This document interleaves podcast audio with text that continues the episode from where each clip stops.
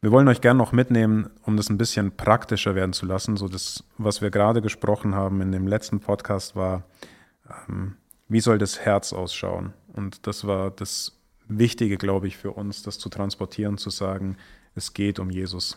Aber jetzt wollen wir uns noch mal kurz die Zeit nehmen, um das Ganze praktisch zu beleuchten. Also wie schaut es tatsächlich aus, gerade wenn du vielleicht das erste Mal eintauchst, äh, die Bibel zu lesen oder die Bibel zu hören und das auch in einem größeren Maß zu machen, als nur mal die Losung zu lesen, das heißt so zwei, drei, vier Sätze ähm, aufzunehmen.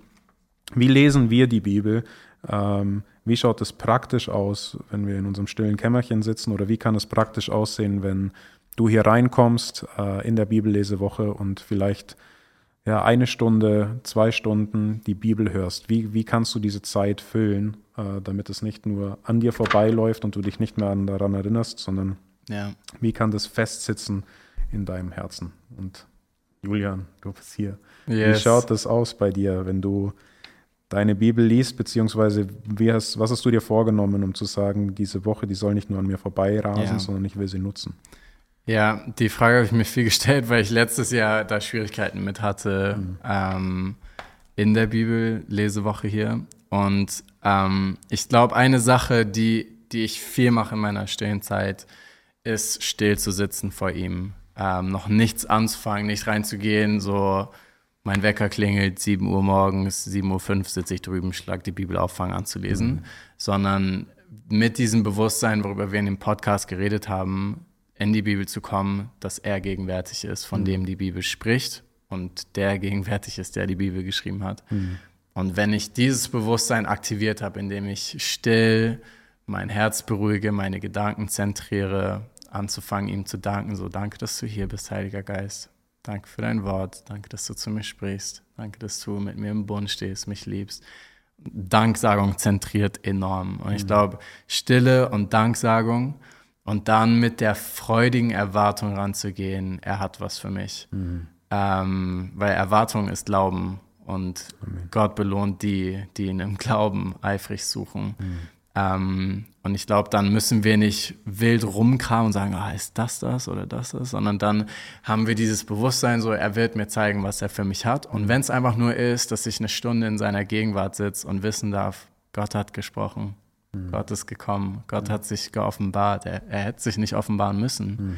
aber er hat sich geoffenbart. Und selbst wenn ich nichts verstehe von, von dem, was ich höre, zu sagen, Gott spricht, mhm. Gott wirkt ähm, ich glaube, das ist ein Riesenpunkt, um der Frustration vorzubeugen im Sinne von, ich habe gar keine Erkenntnis gehabt jetzt in der mhm. Stunde oder ich habe das nicht verstanden, was gelesen wurde oder ich habe Jesus nicht entdeckt, in dem mhm. Ähm, diese grundsätzliche, dieses, wir, wir haben Frieden mit ihm. Mhm. Wir kommen nicht in die Bibellesewoche und hören eine Stunde zu, um Frieden zu schaffen, mhm. sondern um in den Frieden hineinzugehen. Amen. Ich glaube, diese Herzenshaltung bringt uns in eine Ruhe, wo wir dann tatsächlich auch hören können mhm. und wo wir wahrnehmen können und ähm, uns erfreuen können, weil wir nicht religiös versuchen, jetzt irgendwas Krasses zu erleben oder so im Sinne von beeindruckt mich jetzt Jesus, mhm. sondern er ist beeindruckend am Kreuz ja. und in seiner Gegenwart und das, das soll mir genügen und alles andere ist ein Geschenk obendrauf so. Mhm.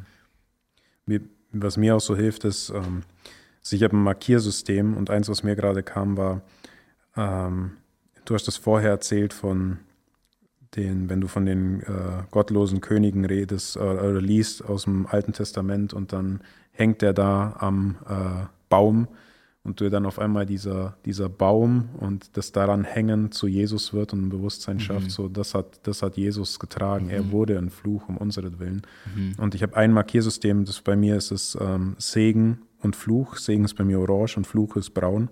Mhm. Und dann auch gerade im Alten Testament zu erkennen, dort, wo Gott sein Gericht ausgießt und diese starken Gerichtspassagen sind, äh, gerade in den Propheten oder auch dieses Fluch und Segen bei Mose, zu erkennen, er wurde ein Fluch um unseren Jesus hat mhm. das getragen. Das heißt, all dieser Zorn, der eigentlich über unserem Leben stehen müsste, ja. hat Jesus getragen und genommen. Ja. Und er hat diesen Segen, der ausgegossen wird, ja. uns verheißen. Und er sagt, in den himmlischen Regionen seid ihr schon gesegnet. Das ist vielleicht noch nicht offenbar an vielen Punkten, aber ihr seid gesegnet. Das ist das, was euch erwartet. Ja. Diese, ähm, diese besonderen Männer wie äh, ein David oder ein Jesaja oder ein Daniel, die so einen nahen Zugang hatten zu Gott, oder Abraham, der als Freund Gottes genannt wird, und dann zu entdecken, krass, das wünsche ich mir so sehr eigentlich so zu sein wie die. Und dann aber sich bewusst zu machen, im Neuen Testament heißt es, ihr habt noch so viel mehr. Das war ja. die Vorausschau, was er sich gewünscht hat. Und dann ja. ein Bewusstsein zu kriegen,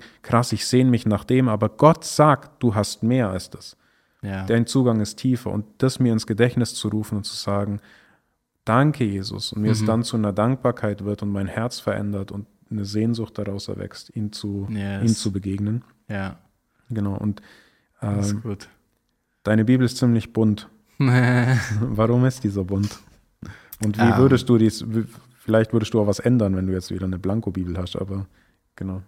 Ähm, ja, genau. Muss man das machen als Christ? Das muss man machen. Sachen anmalen. Ja, tatsächlich eins der prägendsten Zitate, die ich in meinem Leben gehört habe. Das war, bevor ich wirklich wiedergeboren Christ wurde. Mhm. Ähm, war, dass jemand zu mir gesagt hat, wenn deine Bibel auseinanderfällt, dann tut dein Leben es nicht. Amen. Und, und da, das hat so einen Pflock eingeschlagen in meinem Herzen, wo ich wusste, die Bibel ist ein Arbeitswerkzeug, mhm. das mir hilft, zum Leben zu finden. Und mhm. dieses Leben heißt Jesus. So.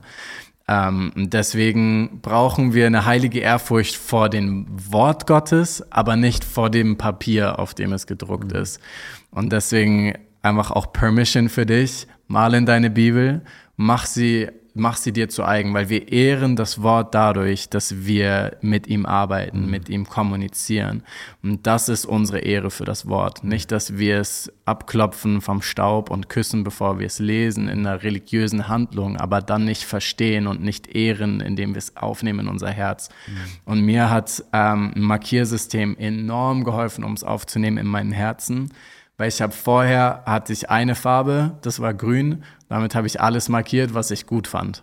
Mhm. Und das ist schon ein Problem, weil ich dann sage, boah, dieser Vers ist richtig krass und dort, wo es weiß blieb, war so, ja, da hat Gott jetzt ein bisschen, also war jetzt nicht so beeindruckend, was Gott dort verfasst hat. Und mhm. das geht wieder, wo wir im Podcast drüber gesprochen haben, mit diesem, ich komme von oben herab und sage, mhm. Gott, das finde ich gut, diesen Vers finde ich schön, check ich nicht, ja. das ist langweilig, diese Geschlechtsregister unnötig oder mhm. und ich bewerte das Wort. Ja. Aber ich bewerte nicht das Wort, das Wort bewertet mich. Mhm. Und dafür muss ich verstehen, warum steht dieser Teil, den ich vielleicht nicht verstehe, an dieser Stelle. Mhm.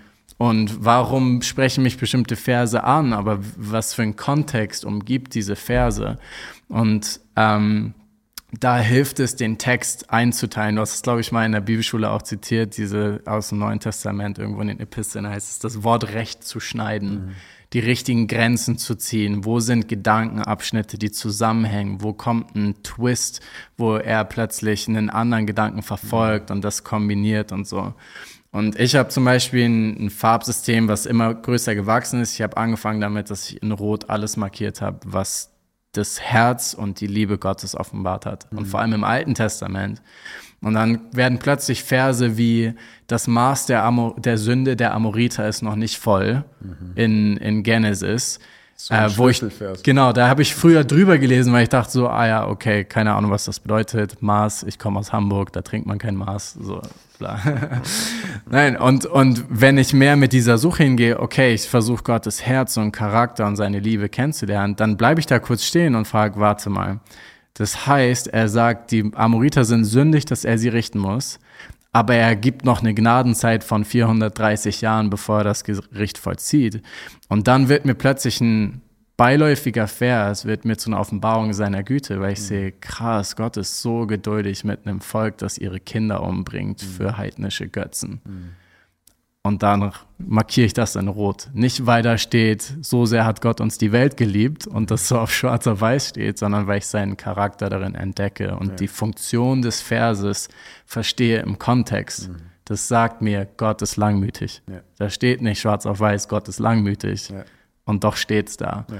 Ähm, genau, und dann sind andere Farben dazu gekommen. Ich habe Orange für alle Gebote, was soll ich jetzt tun, so das mhm. Wort lebendig werden zu lassen. Äh, gelb ist bei mir Herrlichkeit, Hoffnung, Dann habe ich äh, so blau, türkis für alles, was mit dem Geist und Gebet, mhm. Gemeinschaft mit ihm zu tun hat. Ähm, genau.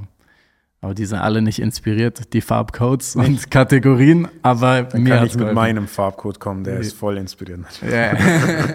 Inspirierend, ja. Inspirierend. Ich, mir hat es auch total geholfen, aber das nicht als ein, ähm, wie sagt man, ähm, ich muss das jetzt markieren, sondern als eine Hilfe, Gott kennenzulernen, zu sehen. Ähm, weil es kann so ein Farbmarkiersystem kann auch so ein, ja, wie, wie sagt man da? So eine Routine. So einfach. eine Routine werden, genau. Ich male das jetzt halt an, damit ich was zu tun habe. Sieht schöner aus. Ja, dann sehen die Leute auch, dass ich sie lese. Sondern wirklich, ähm, für mich war es zum Beispiel dieses Mal, ich habe auch ähm, Gottes Gegenwart und Herrlichkeit ist ein, ein Punkt bei mir, den ich, den ich markiere. Ähm, und Segen und Verheißungen. Und das ist für mich so ein äh, wertvoller Punkt geworden. dass bei mir Segen und Verheißungen ist Orange. Mhm.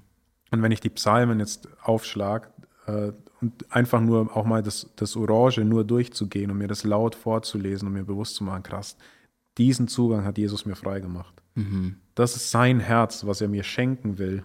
Ja. Ähm, sei es vielleicht an manchen Punkten jetzt schon oder zumindest bei seiner Wiederkunft. Aber das ist das, was sein Herz ist über mich.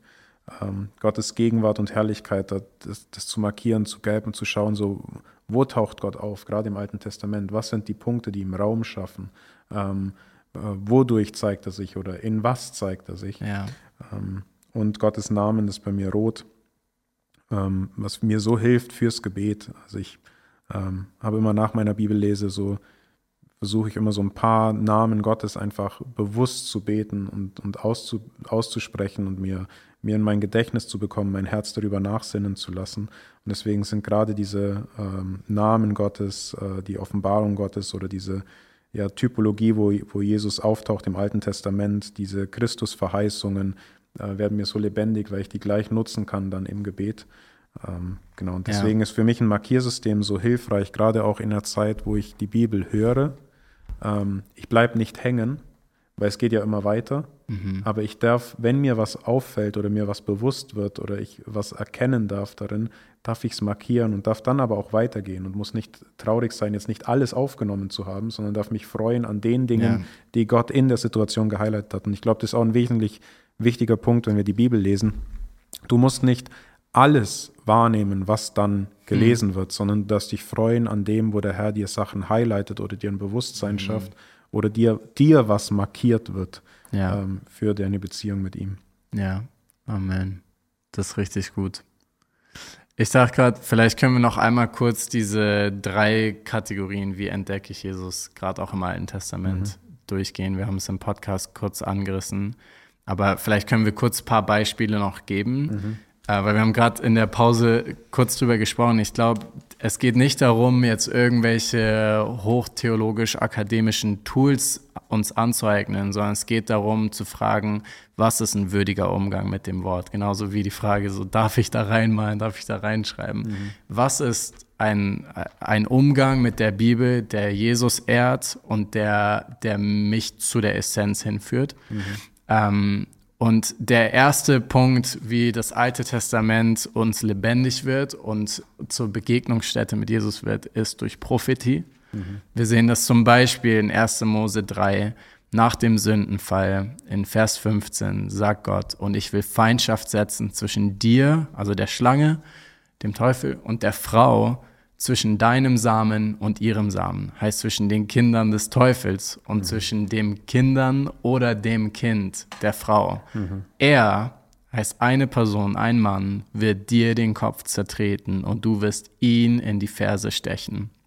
Das heißt, das ist eine direkte Prophetie, wo wir sagen dürfen, ähm, Gott verheißt, dass ein Mann, der von der Frau geboren ist, der, der Schlange, dem Teufel, den Kopf zertreten wird, heißt diese Anklage, die Versuchung, die aus seinem Mund hervorgeht, wird zertreten, der Teufel wird vernichtet und dabei wird ihm in die Ferse gestochen, mhm. wie Jesus am Kreuz in den Fuß gebohrt mhm. wurde. Das ist eine direkte Prophezeiung, wo wir sehen, einer wird kommen, der mhm. das vollbringen wird und das ist Jesus. Ähm, davon gibt es ganz, ganz viele. Wir sehen das ähm, am Ende von Genesis in dem Segen, den äh, Jakob ausspricht über seine Söhne. Wir sehen das bei Biliam, der von dem verheißenen König Israels prophezeit. Und das sind ganz, ganz kostbare Stellen. Oder Jesaja 53 ist ein Klassiker. Mhm. Der, der Arm Gottes, der unsere Sünde trägt, weil wir verloren gegangen sind. Und er gibt sich hin wie ein Schlachtschaf. So. Zacharia 12. Ähm aber über das Haus David und über die Einwohner von Jerusalem will ich den Geist der Gnade und des Gebets ausgießen, und sie werden auf mich sehen, auf Gott, den mhm. sie durchstochen haben. Wow. Ja, sie werden um ihn klagen, wie man klagt um den eingeborenen Sohn. Und sie werden bitterlich über ihn Leid tragen, wie man bitterlich Leid trägt über den Erstgeborenen. Ja. Das sind so ja, Christus-Verheißungen, genau. ähm, die ganz bewusst machen, es wird jemand kommen, und es ist so deutlich, wenn man das Kreuz schon vor Augen hat, wenn man vom Kreuz her zurückblicken darf, dann ist es nicht so, was kann diese Stelle bedeuten, sondern zu sehen, da ist er. Und genau. das ist für genau. mich immer, ich habe mal da immer ein rotes Kreuz daneben. Yes. Das ist so für mich das die klare Bewusstsein, so das ist eine, das ist eine Christusverheißung oder hier, hier sehe ich Jesus ja. als, als Vorschattung. Genau, und das macht uns als Christen bewusst, dass wir nicht auf Basis des Neuen Testaments jetzt etwas reinlesen ins Alte Testament, sondern das vom dritten Kapitel an verheißen wird. Genau. Da steht nicht, und es wird einer kommen, der wird ein Gesetz geben, was dir helfen wird, so zu leben, wie du leben sollst. Ja. Sondern da steht, da wird einer kommen, der durchbohrt wird und ja. dadurch den Teufel zertritt. Genau. Ähm, und das ist der Kern des Alten Testaments, ist und das dieser sind klare, Jesus. sichtbare Verheißungen, genau. die deutlich herausstechen. Da muss man nicht viel interpretieren, sondern man, genau. man sieht, das wird passieren. Ja. Das sind Christus-Verheißungen. Genau. Und dann gibt es Typologien. Genau. Ähm, das ist versteckter und ich würde sagen, das ist für denjenigen, der seine Beziehung mit Jesus nicht lebt, manchmal offensichtlicher und manchmal gar nicht offensichtlich. Mhm. Und es ist viel ähm, für mich auch geprägt von einer e-, Emotion, aber auch von einer Offenbarung, was mehr ist als Emotion. Das heißt, ich werde fasziniert durch Gottes Wort über das, was Jesus getan hat. Mhm. Und für mich, ähm, einer der Punkte, die ich vor, vor kurzem gelesen habe, vor ein paar Tagen, war ähm, in der Geschichte von ähm, der Segnung von Jakob, äh, wo er sich den Segen erschleicht mhm. vom Vater. Und dann heißt es da, und Isaak, sein Vater, sprach zu ihm in Kapitel 27, Vers 26. Und Isaak, sein Vater, sprach zu ihm: Komm her, mein Sohn, und küsse mich. Und er trat hinzu und küsste ihn. Und mhm. als er den Geruch seiner Kleider roch, segnete er ihn.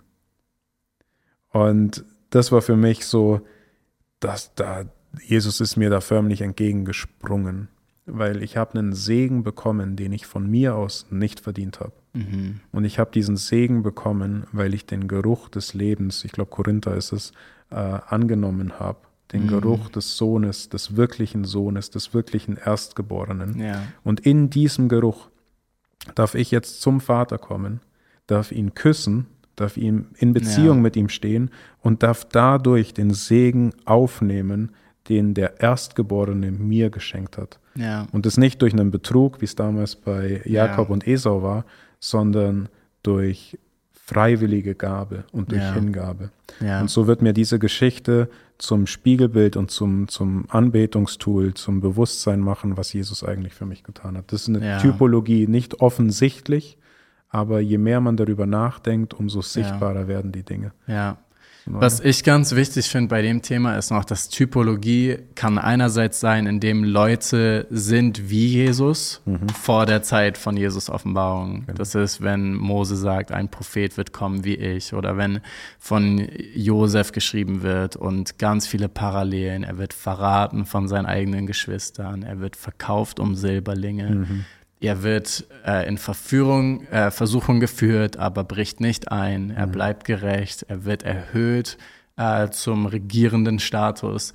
Und das sind so Parallelen, wo wir sehen, es spricht nicht über Jesus in Form einer Prophetie, es wird einer kommen, aber es malt ein Bild von, von einer Person, die begehrenswert ist, mhm. in einem Kontext von Genesis 1.3. Mhm. Es muss einer kommen, der all das vollbringt. Ja.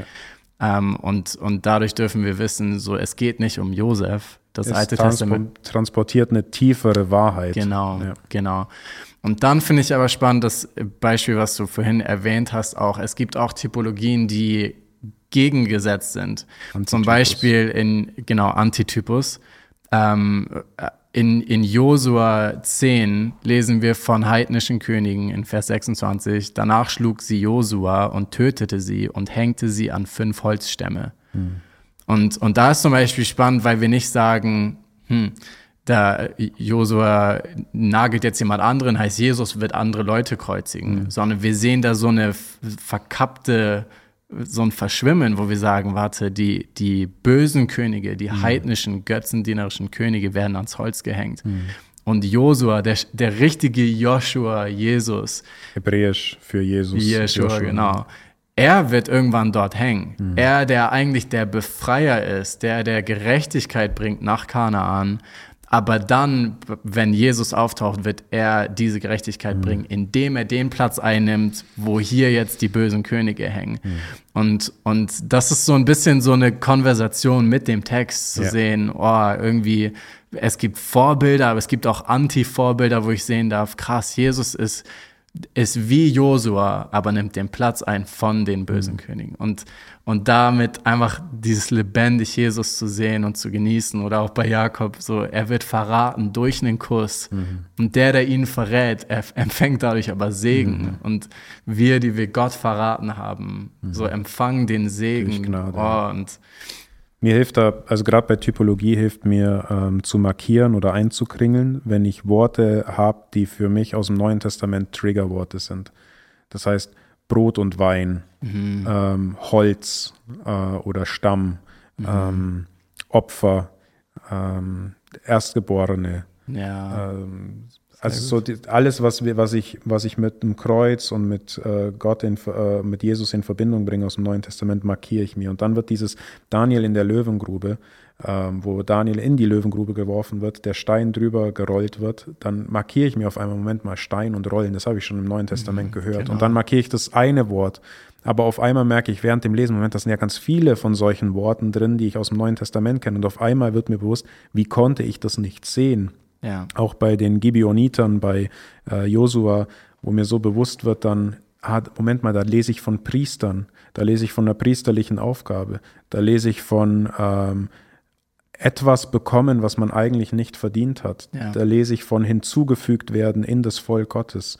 Und auf einmal wird mir dieser ganze Abschnitt zu einem kompletten Proklamation vom Evangelium, wie Heidenvölker Teil ja. vom Gottesvolk werden, ja. in einer priesterlichen Aufgabe hineinwachsen ja. und sogar von Gott geschützt werden, dahingehend, dass er sich um sie kümmert und diejenigen richtet, die sie antasten. Und je, je mehr ich erlebe, so diese, zum einen, je mehr ich aus dem Wort Gottes verstanden habe, von, von, oder je mehr ich gelesen habe von ihm, und diese Triggerworte mir mehr bewusst werden, umso mehr werde ich das auch erkennen. Am Anfang ist es weniger genau. und es wird mehr werden.